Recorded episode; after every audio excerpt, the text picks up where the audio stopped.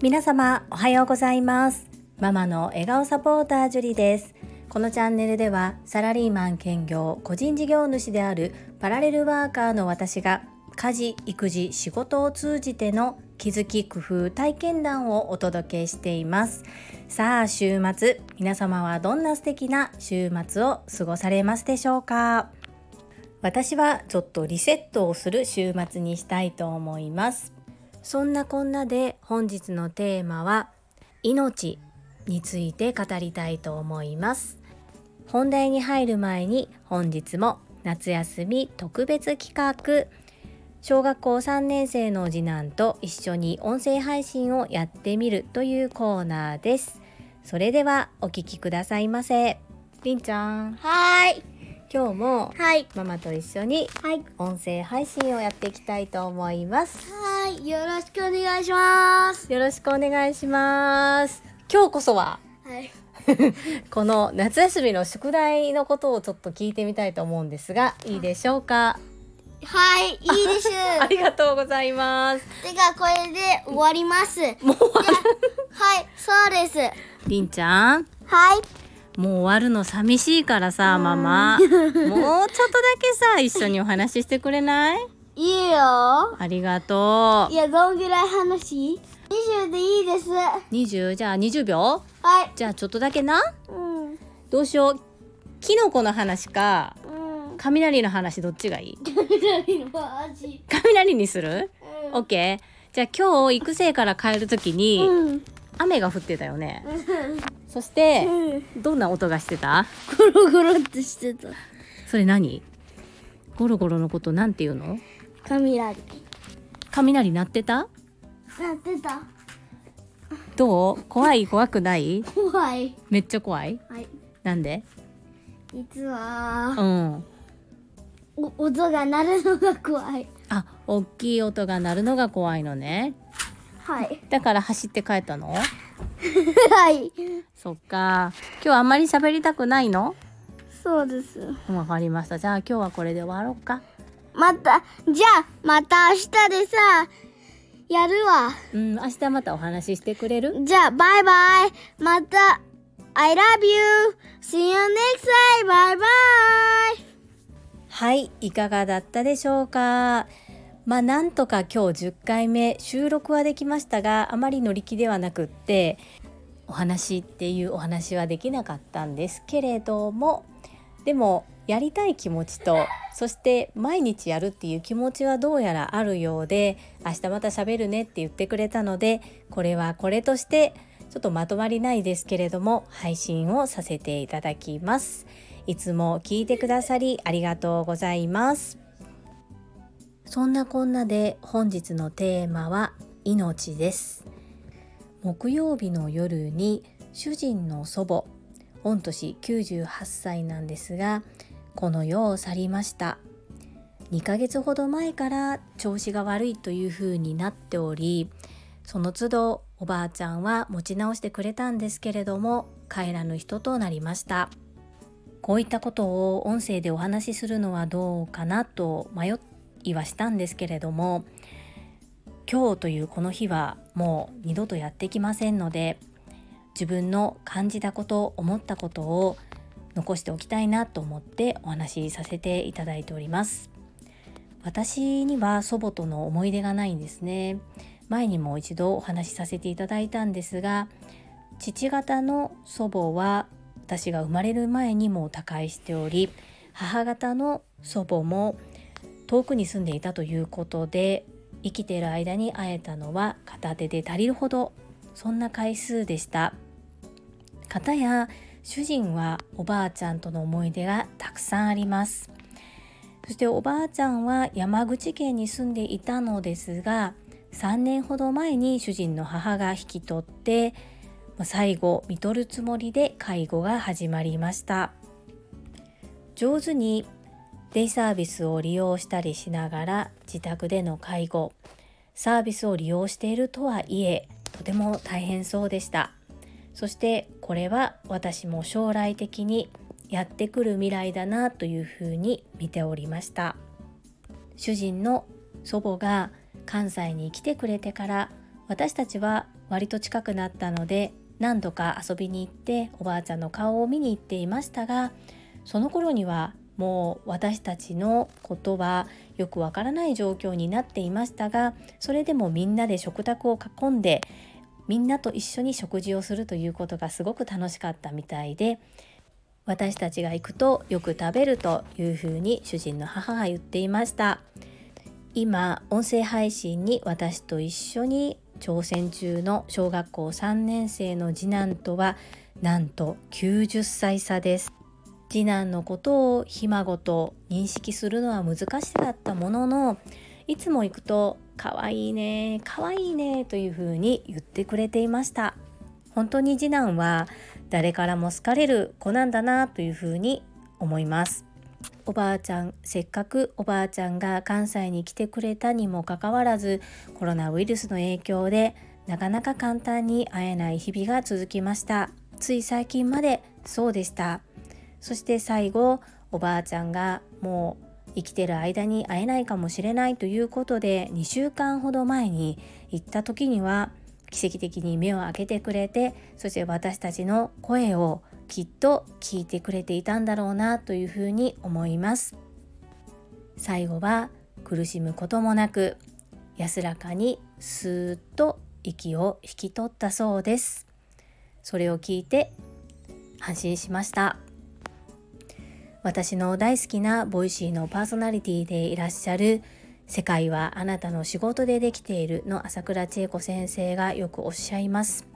親孝行にしすぎはないよ、親に会いに行きなさい、そしていつか目の覚めない日が来る、それは明日かもしれない、いつになるかなんて誰もわからない、だからこそ今日という一日を大切に、そして悔いのないように生きましょう。改めておばあちゃんに会えなくなってしまったということを体感実感して、この言葉が本当に身に染みます。この週末しっかり最後のお別れをしていきたいと思います。皆様も大切な人に会えていますか？大切な方に自分の気持ちを伝えることができていますか？私も改めて両親を大切にしたい、そんな風に思えた日でした。おばあちゃんのご冥福を心よりお祈りします。皆様もぜひご両親を大切に、そして大切な方を大切にしてください。よろしくお願いいたします。それでは本日もいただいたコメントを読ませていただきます。第さんびゃくさんじゅういちかい異文化交流デコ巻き寿司の魅力夏休み企画 はち& コメント返信についたコメントです。まずはたまみさんのコメントについたコメントなんですが、藤井文子さんから読み上げ不要ですといただいていますが、たまみさんがメッセージを読んでいない可能性もありますので音声で届けさせていただきたいと思います。藤井文子さんからたまみさんへ、はじめまして藤井文子です。たまみさんも福岡なんですね。くがつに会いに行ってもいいですか？もちろん強制はいたしません。よかったら藤井文子に Facebook でメッセージくださったら嬉しいです。よろしくお願いいたします。はい、ぜひ連絡取り合ってお会いしていただきたいですね。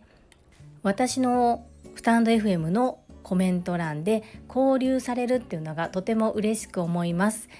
藤井文子さん、そういった時は全然気になさらずじゃんじゃん使っていただきたいと思いますので、お気になさらず連絡を取り合える場として使っていただけたらと思います。たまみさん、藤井文子さんへ連絡してみてください。よろしくお願いいたします。続きましてともちんさんからです。ジュリさん、今日もりんちゃんとのほっこり配信ありがとうございます。うちもジェラシックパークの映画見に行きますよ。母と娘が好きなんです。そのうちりんちゃんから映画に行った感想なんて放送回があるのかな。タイトルコール、ジュリさんの爽やかな朝の挨拶からの始まり、いいですね。デコ巻き寿司の習得のきっかけ、なるほどと思いました。素晴らしいですね。私は娘に作って驚かせたいなと思いました。みやゆうさんとの動画を真似して作ってみますね。今日も楽しい配信をありがとうございます。ともちんさん、いつもコメントありがとうございます。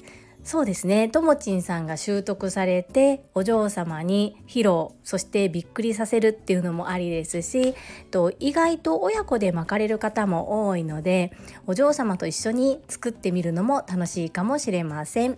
ご興味持ってくださりありがとうございます。そしてせっかくなのでジュラシックパークの感想、りんちゃんと一緒に話ができたらいいなと思っております。その時はまたぜひ聞いてやってください。よろしくお願いいたします。続きまして、えちごやさんからです。りんちゃん、ハキハキしていて素敵です。おじさんは、プペルはドライブシアターという車の中から大きなテレビを見る映画館で見ましたよ。YouTube で公開されているプペルのミュージカルも良かったよ。夏休みの配信、毎日楽しみにしています。See you next time!でこ巻き寿司、海外にも流行るといいですよね。でも海外で一人協力してくれる人さえ見つけられれば、その方にお家などに何人か集めてもらってオンラインで日本とつなぐと実現しやすいですよね。 ティーエスエル で海外に住んでいらっしゃる方いたような、 ティーエスエル 人脈を活用して新たな展開があるかもしれませんね。オンラインで世界に羽ばたけジュリタイガー。いちごやさん、いつもありがとうございます。とまだ私は ティーエスエル の塾生ではないんですが、とくがつとおかからだいななきに参加させていただくこととなっております。でおそらくその入塾した後にベースキャンプというものに参加できると思いますので、積極的に自分が何をしているかっていうのを話していきたいなというふうに思っています。でその中でもしご縁があればおっしゃっていただくような、何かこう海外とつなぐことができたらいいなというふうに思っています。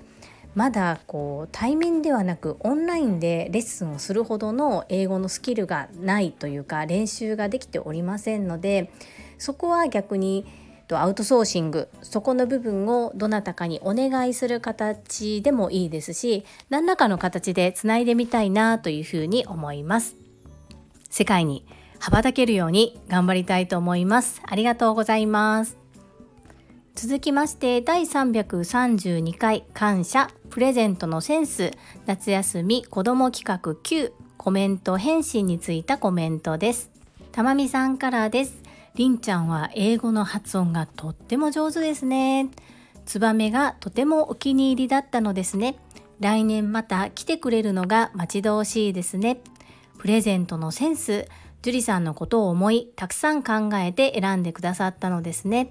自分のために大切な時間を使ってくれたこと、本当に嬉しいですね。本の感想を楽しみにしています。たまみさん、コメントありがとうございます。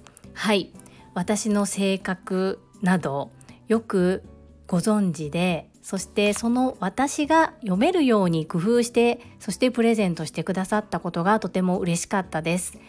で、いっしゅうかんごっていうふうに伝えましたが、現段階でよんぶんのいち程度読んでおります。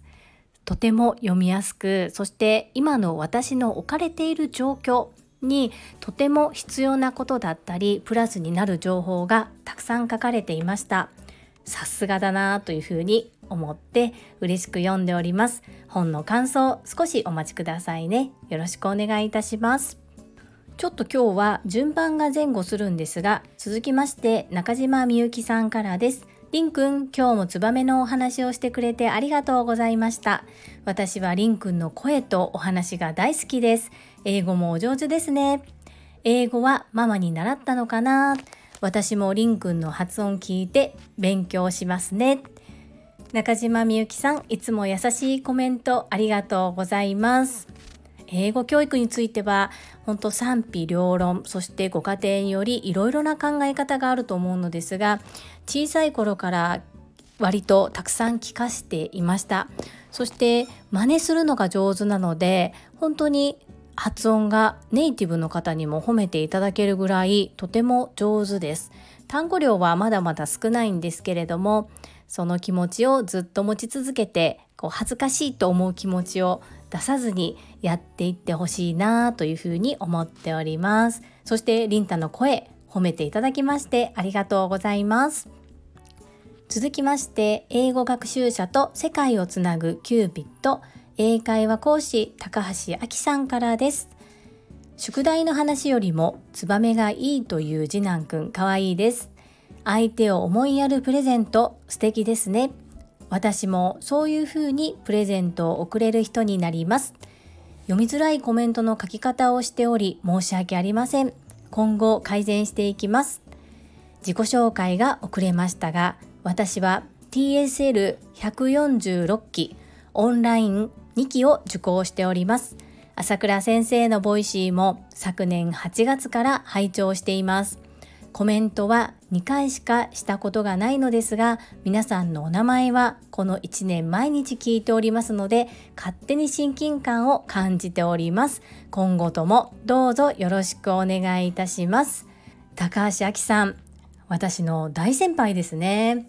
そして先日、高橋亜希さんの音声配信を拝聴しておりまして、昨日の自分よりも今日の自分がいちミリでも前へ進んでいればっていうような表現があって、なんかどっか聞いたことがあるようなフレーズだなと思って、なんとなく朝倉先生の影を感じたんですね。その直感は当たっていましたね。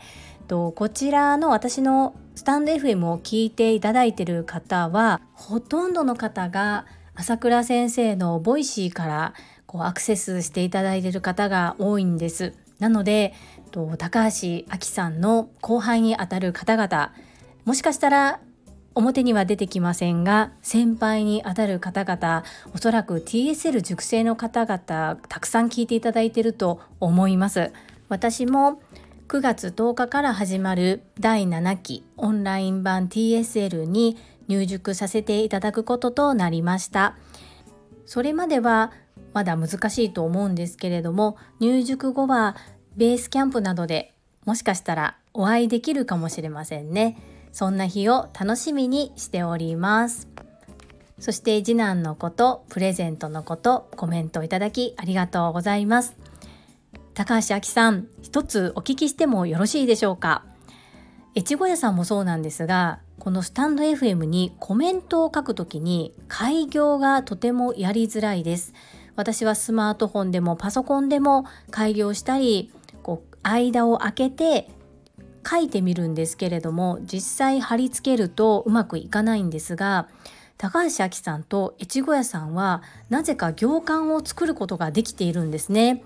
この秘訣、やり方、何かあるのではないかなと思っているんですが、もし秘密でなければどこかのタイミングで教えていただけると嬉しいです。ご検討くださいませ。よろしくお願いいたします。続きまして、ゆふこれたかさんからです。ジュリーさん、オープニングがすごく爽やかになりましたね。まるでおはよう朝日のよう。鴨頭さんは、オープニングは聞き手にこの先が聞きたいという感情にさせるのがオープニングの目的とおっしゃっていました。その目的は達成できているかと思います。今後もエゴエを意識して、エゴエっていうのは笑う声と書いてエゴエですね。爽やかなオープニングでリスナーさんをワクワクさせていただけたら嬉しいです。ゆうこれたかさん、いつも温かく見守ってくださり、そして要所要所でいろいろなアドバイスありがとうございます。オープニングは正直定着してきていたので変えるのは勇気がいったんですけれども、このようにプラスの反応をいただけて嬉しいです。ありがとうございます。続きまして、藤井文子さんからです。座右の銘を俳句で一句読みました。プレゼントもらった瞬間ピークです。いいですね。ありがとうございます。私も最近一番大切な友達に本を送らせていただきました。YouTube で本の感想を投稿してくれました。本当に嬉しかったです。感動しました。同じ本を読んでも着眼点が違うところが読書感想文の醍醐味だと思います。みんな違ってみんないい、私もねだと思います。ツバメ巣立ったんですね。私もいずれ日本から巣立ちます。藤井文子さん、いつも優しいコメントありがとうございます。そして俳句まで披露していただきまして嬉しいです。ありがとうございます。なんだなんだ、こう日本を旅立つっていうことを決めておられるんですね。でしたら、えっと、最近私のコメント欄にたくさんコメントをくださっている英語学習者と世界をつなぐキューピッド英会話講師高橋亜紀さんのスタンド エフエム ぜひ聞いてみてください。実は実は高橋亜紀さんは ティーエスエル の塾生、そして藤井文子さん、私の大先輩ですよ。そしてスタンド エフエム では海外に留学された体験をもとに英語学習のポイントなどをお話ししてくださっています。概要欄にリンクを貼っておきますので、ぜひつながっていただけると私も嬉しいです。ご参考までによろしくお願いいたします。そしてこの藤井文子さんのコメントにゆうこれたかさんからです。藤井文子さんへ、間違っていたらごめんなさい。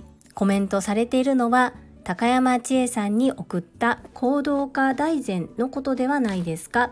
藤井文子さんも読書家だと聞いています。またおすすめ本があれば紹介していただけると嬉しいです。この読み方、行動家大全で合ってますか？私よくわからなくて調べてみたら、行動最適化大全という本はあるみたいなんですけれども、合っていますでしょうか？あまり本の読まない私になかなかの難題です。そしてこのゆふこれたかさんのコメントに対して藤井文子さんからです。ゆふこれたかさん、藤井文子です。よろしくお願いいたします。ありがとうございます。すごいです。大切な友達は高山千恵さんです。高山千恵さんに送った本は人生うまくいく人の感情リセット術です。行動最適化大全は樺沢紫音先生の中で一番好きな本です。高山千恵さんはそちらも読んでくださいました。私の読書量はゆふこれたかさんの足元にも及ばないです。ゆふこれたかさんを筆頭に高山千恵さん、日野武さん、皆様のことを心から尊敬しております。僭越ながらおすすめさせてください。最近声を出して笑った本はジャンププラスで連載中のスパイファミリーです。今、ライフシフトツーと流体文字と思考は現実化するを同時に読んでいます。参考になれば嬉しいです。藤井文子さん、コメントありがとうございます。このお二人のやりとりを見ていて、本当に皆さん読書家なんだなっていうふうに改めて思います。私もお話についていくために読まないといけないですね。なんだかこう朝倉団長の気持ちが分かった気がします。コメント欄で皆様が楽しそうにおすすめ本などを紹介されていて、よしというふうに読む気になって一生懸命読まれている朝倉先生の気持ちが本当によく分かった気になりました。そしてこうやってと自分の発信しているコミュニティで皆様がつながっていただけるっていうのは本当に嬉しいことですね。今日もたくさんのコメントやいいねをくださいましてありがとうございます。本当に嬉しいです。今後ともどうぞよろしくお願いいたします。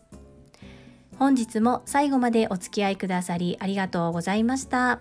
最後に一つお知らせをさせてください。タレントの美容研究家忍者みやゆうさんの公式 YouTube チャンネルにて、私の主催するお料理教室ジェリービーンズキッチンのオンラインレッスンの模様が公開されております。動画は約じゅっぷん程度で、事業紹介、自己紹介もご覧いただける内容となっております。概要欄にリンクを貼らせていただきますので、ぜひご覧くださいませ。それではまた明日お会いしましょう。素敵な週末をお過ごしください。ママの笑顔サポータージュリでした。